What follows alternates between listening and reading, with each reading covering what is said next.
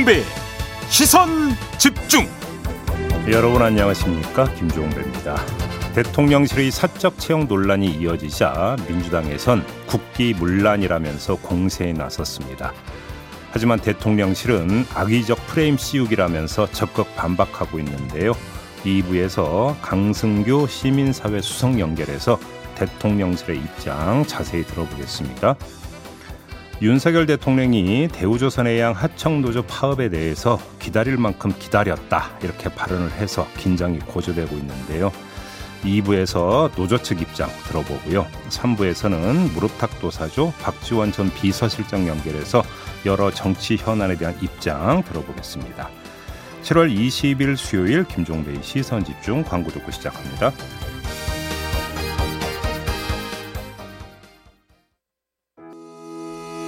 시선 집중은 촌철님들의 다양한 목소리를 기다립니다. 짧은 건 50원, 긴 건 100원인 문자 메시지 샵 8001번, 스마트 라디오 미니와 유튜브 라이브로도 시선 집중과 함께 하실 수 있습니다. 믿고 듣는 진품 시사 김종배의 시선 집중.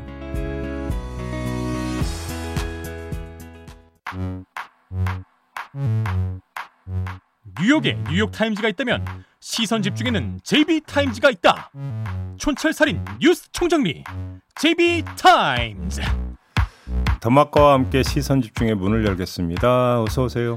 네, 안녕하세요. 더마카입니다. 오늘도 삐딱선 정신에 입각해서 주요 뉴스 챙겨 드릴 텐데요. 네. 그 전에 우리 촌철님들의 보석 같은 아침 인사부터 음. 챙겨 드리겠습니다. 네. 우아하게 님이 설레이는 시그널 종배 형님과 촌철님들 오늘도 많이 배우렵니다.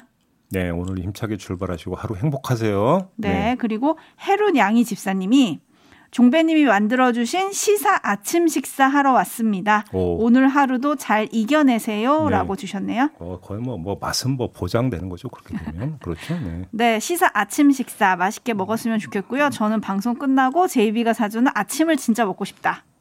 라는 좋습- 말씀도 드립니다. 드세요. 네, 새벽부터 일해서 너무 배가 고프네요. AS 타임 갈까요?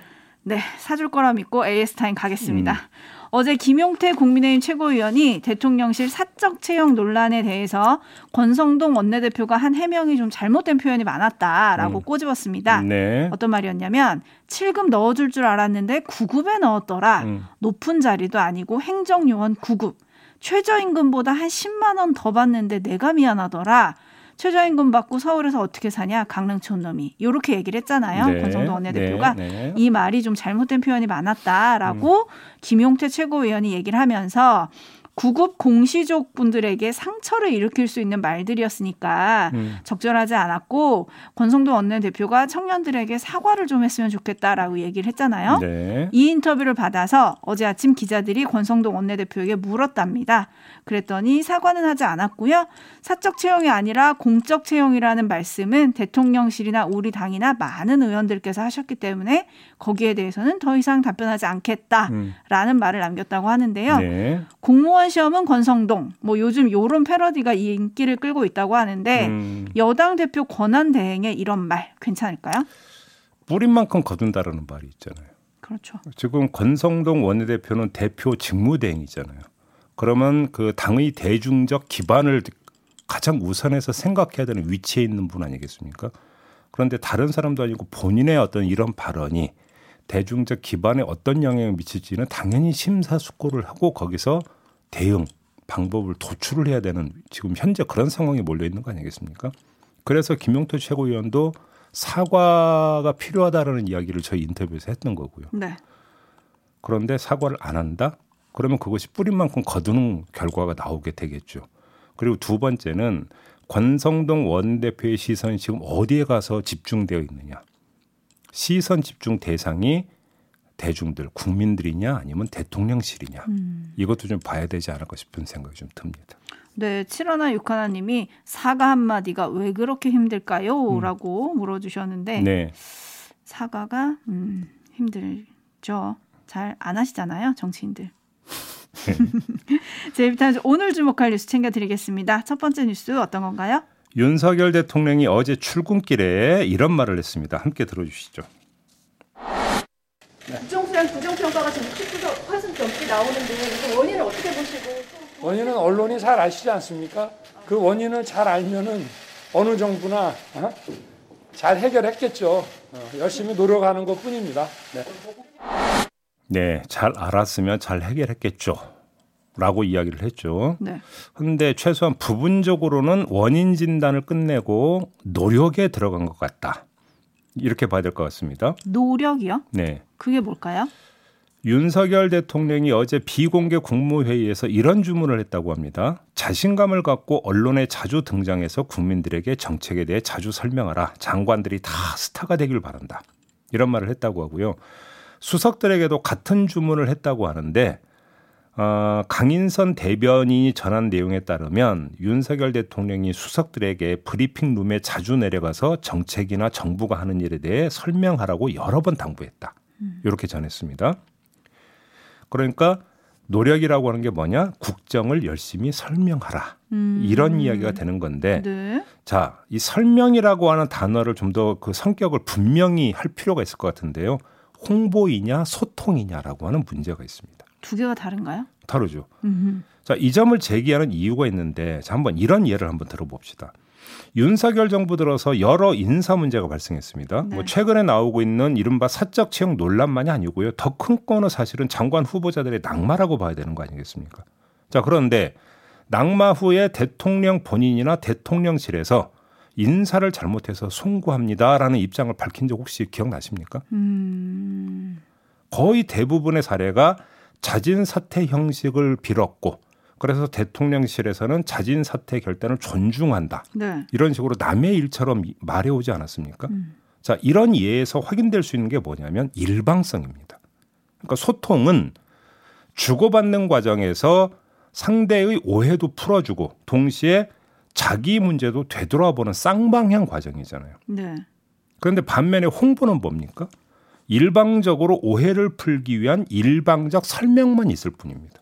그러니까 홍보와 소통은 확실하게 다른 거죠. 네. 그런데 장관이든 수석이든 언론에 나가서 열심히 설명하라라고 하는 걸 홍보의 의미로 한정을 한다면 과연 효과가 있겠느냐? 음. 이런 문제 제기를 안 할 수가 없는 것이죠. 그리고 여기서 사실은 문제가 더 커질 수 있는 소지도 있다. 이렇게 봐야 될 것 같은데요. 왜 그러냐면 네.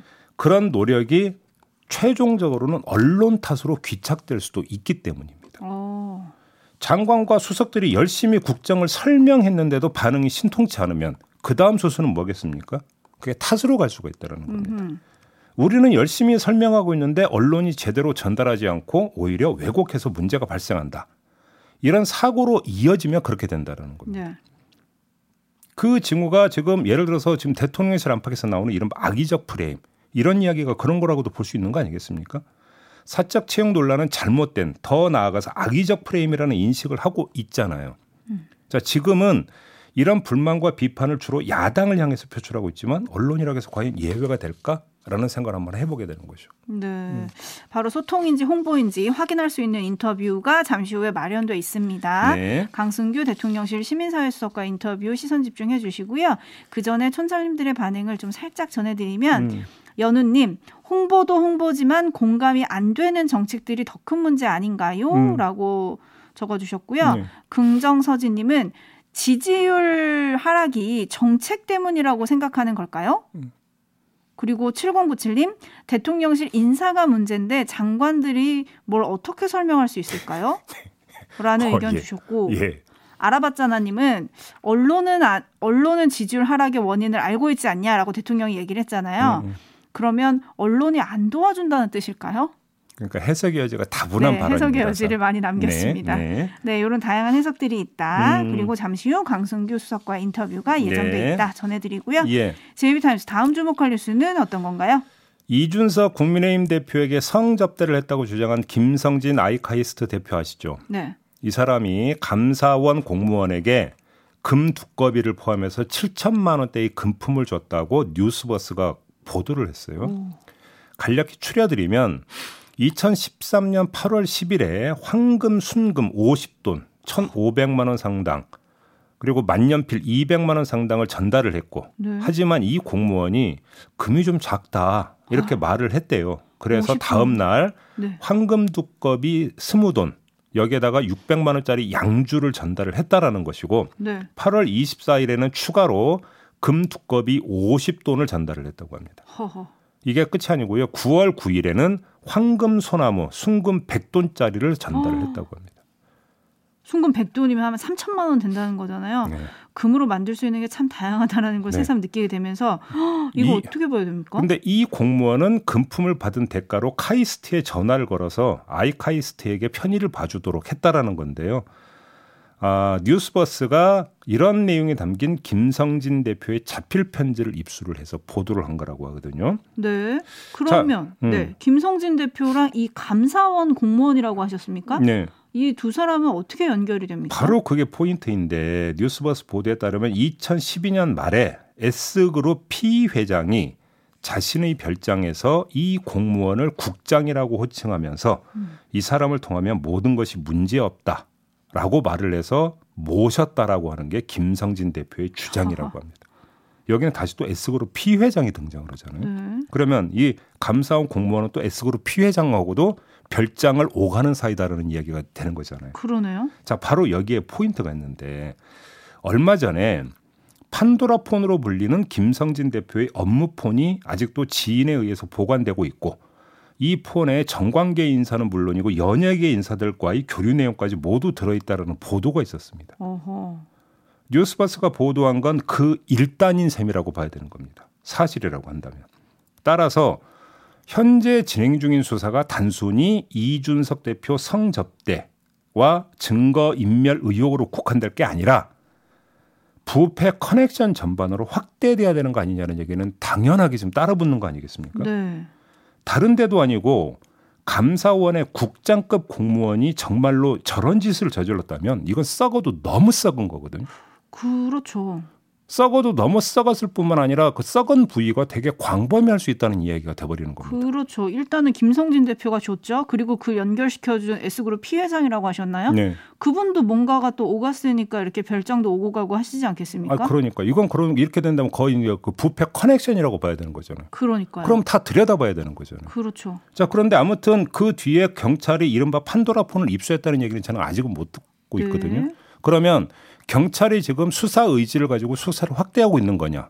일단 이거부터 좀 체크해 봐야 되는 거 아닙니까? 네. 단서가 나왔는데. 그러네요. 음. 왜 황금 두꺼비를 줬을까라는 생각을 저는 지금 좀 하고 있었더니 예. 김정원 님이 은혜 잘 갚을 것 같아서 두꺼비를 줬겠죠.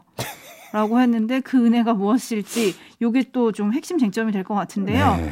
과연 진실일지 그 판가름은 결국 수사의 몫이 될 텐데 그렇죠. 잘 될까? 자꾸 물음표를 찍게 되는 이유가 늘 이런 투서나 제보에 의한 수사가 초기엔 좀 시끄럽습니다. 네.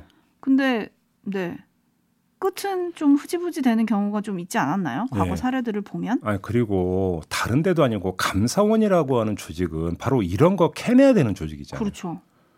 거기에 국장급 공무원이 이런 짓을 했다는 거 이거 말이 안 되는 거예요. 네, 이걸 어떻게 설명할 수 있겠어요, 이거를? 그러니까요. 이길용님도 깊이 캐지 못한다에 저는 한 표를 던집니다 하셨는데 그렇게 되면 안 되죠. 그러니까요. 윤형규 님 감사원을 감사하라. 라고 해주셨는데 이 말 약간 정답인 것 같고 또 거기에 수사도 좀 잘 돼야 되지 않을까 음. 어디까지 번져갈지 저희 시선 집중은 시선 집중을 하겠습니다. 네. 그리고 김성진 대표 얘기가 나왔으니까 음. 이준석 대표 근황도 좀 궁금한데요. 네. 당 윤리위로부터 당원권 정지 6개월을 받았습니다. 네. 창원, 부산을 거쳐서 어제는 강원도 춘천에서 음. 당직자들을 만났고 김진태 지사를 만났습니다. 음. 이런 행보를 좀 어떻게 읽어야 될까요? 어제 김용태 최고위원하고 인터뷰에서 김용태 최고위원이 정리를 잘해줘서 잘해주던데요. 오호. 예를 들어서 이후를 대비하는 것으로 얼마든지 해석할 수 있는 여지가 있지 않겠습니까? 네. 그 문제는 본인이 그러면 당 대표에 다시 도전하는 뭐 경우도 있을 수가 있고 그게 아니라 하더라도 이른바 대표 메이커 역할을 할 수 있다는 거죠. 그렇죠. 누구를 밀 수 있다고 했죠. 그렇죠. 결국 대표 메이커라고 하는 것은 그 당원들의 지지세에 기반해서 그 힘으로 밀어주는 거잖아요. 네. 그렇게 되기 때문에 그러니까 자신의 지지 기반을 넓혀 놓으면 여러 가지로 정치적 재기의 어떤 경우의 수를 넓힐 수 있다라는 음흠. 이런 판단을 하고 있는 거 아니겠습니까? 네. 제가 누군지는 기억을 못 하겠는데 과거에 이런 말을 하는 국회의원이 있었거든요. 지지율이 깡패다. 아하. 이런 말 기억나시죠? 네네 들어본 것 같습니다. 누군지는 제가 제 기억을 못 하겠는데 결국은 이거 지지율 내지 당원들의 지지세가 깡패다. 뭐 이런 얘기로 연결이 되는 거 아니겠습니까? 네, 이른바 바닥 당심 다지기 음. 이런 걸 하고 있는데 방문하는 지역이 어디냐를 봤더니 윤핵관들의 지역구더라. 그래서 윤핵관 지역구 도장 깨기냐 뭐 이런 해석도 있다. 뭐 요 점도 좀 전해드리겠습니다. 네. 제이비타임즈 다음 주목할 뉴스는 오디오로 먼저 만나보시죠. 구조적으로 정책적으로 해결할 일이 있고 그리고 나머지는 정부에서 어제 담화문에서 발표한 것처럼 최선을 다해서 여러분들의 어려움을 살펴보도록 하겠습니다. 공권력 투입 때문에 정말 어떤 상황이 펼쳐질지 모릅니다. 네, 네, 갑시다. 제2의 쌍용 사태라고 전부 이야기하는데 쌍용 사태가 어떤지 잘 아실 거 아닙니까? 네. 이 오디오는 대우조선해 양 하청 노동자 파업 현장을 찾은 이정식 고용노동부 장관과 노조 측의 대화 내용인데요.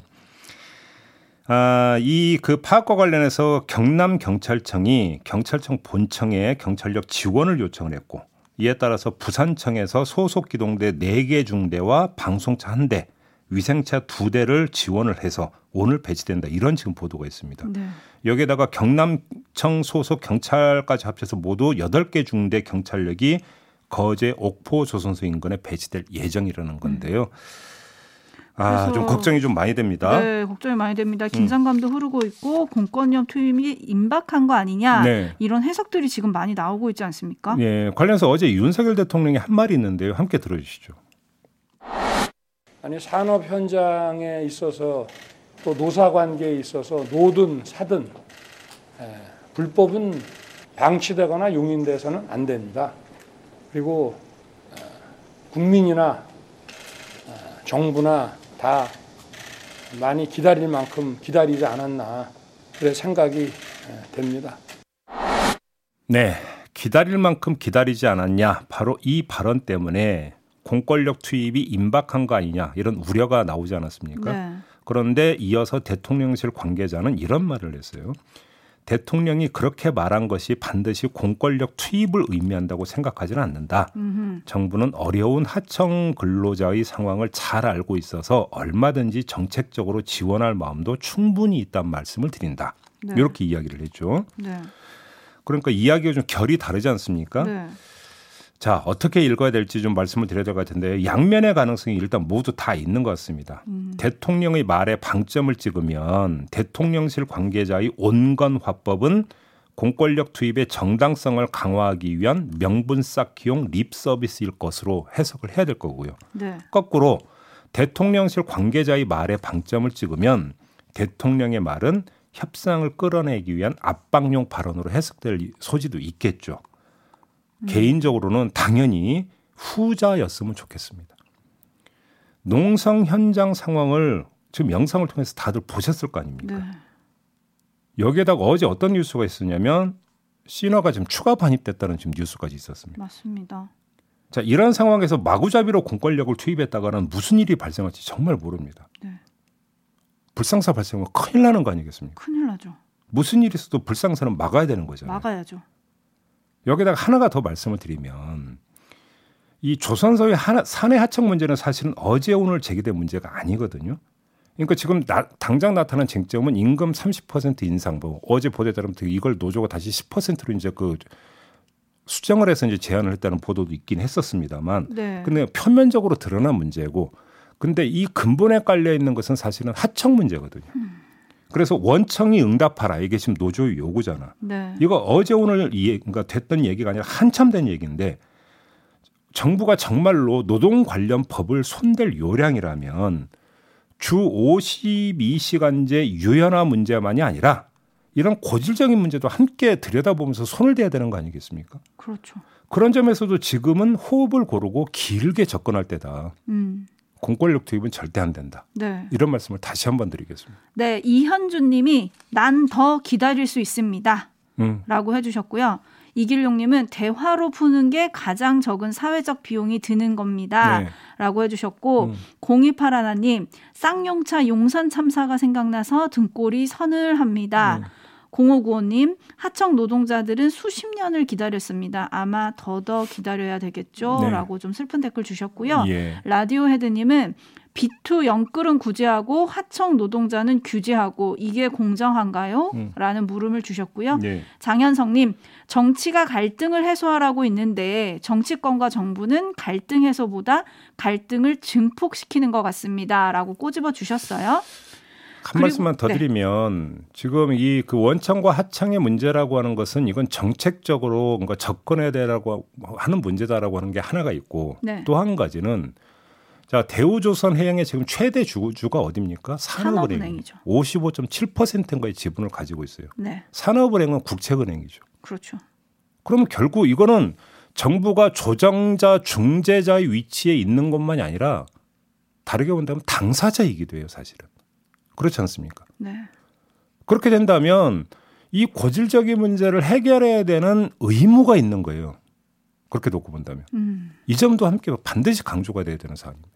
그러면서 오늘 아침 한 신문에 음. 실린 한국노총 출신의 이정식 고용노동부 장관의 인터뷰를 좀 눈여겨봤는데요. 네. 장관이 뭐라고 했냐면 하청 노조가 불법 농성을 풀면 취약 근로자의 처우 개선 등에 대한 정책 지원을 할 예정이다. 음. 상급 노조는 사회적 대화 등을 통해 의견을 내고 요구를 하고 사회적 공감대를 만들어야 한다. 음. 라고 했는데 이게 주무부처 장관이 낼 수 있는 답인가요? 아니요. 그러니까 지금 보자면 이거잖아요. 원청과 하청의 문제라고 하는 게 하청 노조에서는 응답하라라고 이야기를 하는데 원청은 우리는 당신들의 상대가 아니라 응답을 안 한다라는 거잖아요. 네. 대화가 안 되는 거잖아요. 원천적으로. 네. 본질적인 문제가 여기에 있는 거거든요. 음. 그런데 대화하자라고 하면 대화가 됩니까? 대화가 안 돼서 대화하자고 지금 저러고 있는데 그러면 대화를 할 수 있게 만드는 테이블을 만들 수 있는 제도적 방책이 가- 강구가 돼야 되는 거잖아요. 그렇죠. 그걸 지금 저는 얘기하고 있는 거죠. 근데 일단 파업부터 풀고 얘기합시다라는 게 지금 정부 입장인 것 같아서 음, 조금 답답하지 않은가라는 생각이 드는데요. 네. 관련해 가지고 현장 노동자 얘기를 저희가 잠시 후에 들을 거잖아요. 예, 예. 네, 그래서 어떤 입장이신지 좀 천철님들도 좀 귀 기울여서 들어주셨으면 좋을 것 같아요. 네, 다시 한번 말씀드리는데 공권력 투입은 큰일 날 수가 있습니다. 네, 심사숙고하고 신중해야 됩니다. 그리고 지금 하면 안 된다. 이 말씀 다시 한번 드리겠습니다. 네, 자, 마무리하겠습니다. 더마카 수고하셨습니다. 고맙습니다.